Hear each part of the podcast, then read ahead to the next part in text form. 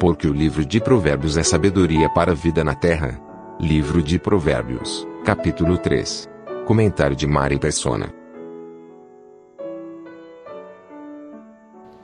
Sempre que nós lemos o Antigo Testamento, nós devemos lembrar que o homem, uh, nessa ocasião, ainda estava uh, sendo testado, sendo provado.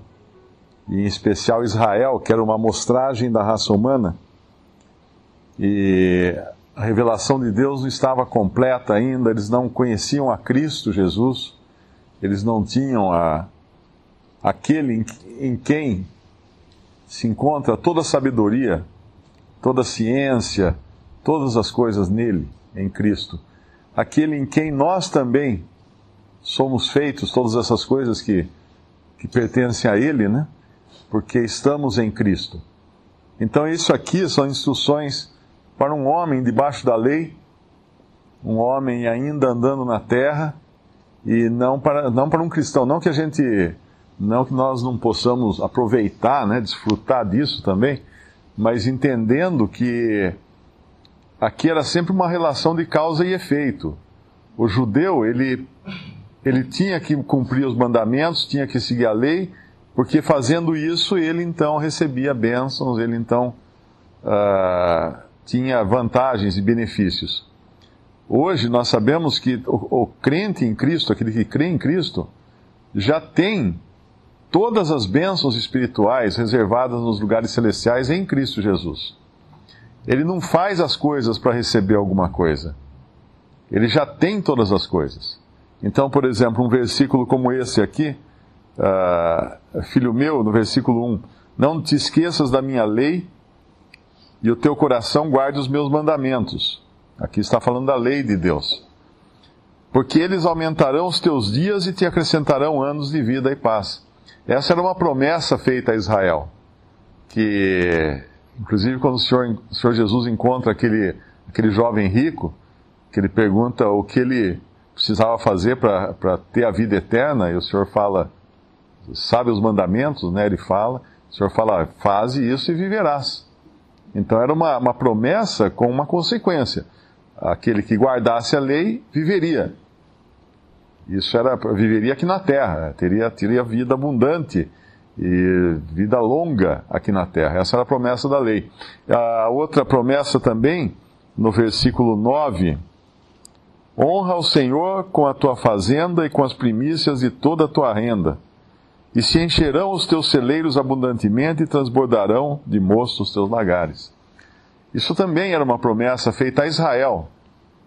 Uh, nós não podemos querer aplicar isso, embora nós sabemos que o Senhor provê tudo que nós necessitamos, mas aplicar isso ao cristão uh, é temeroso, né? Primeiro, se nós falarmos, não, o cristão que ele obedecer à lei de Deus e ele andar de acordo com a vontade de Deus, ele vai ter longa vida sobre a terra. Ou o cristão que for generoso uh, na sua fazenda, nas suas posses, e aí vão se encher os seus celeiros. Mas aí nós chegamos em, no apóstolo Paulo. O apóstolo Paulo, uh, nós não podemos dizer que ele não fosse um homem obediente a Deus, né? Mas mesmo assim, ele morreu, me parece que é com 40 e poucos anos, segundo a tradição que existe, né? não na Bíblia, claro. Mas ele, além de morrer dessa forma, ele foi, ele foi condenado à morte, ele foi morto. Nós poderíamos olhar para Paulo e falar assim: olha, acho que ele fez alguma coisa errada, porque ó, morreu cedo e morreu pobre. Né?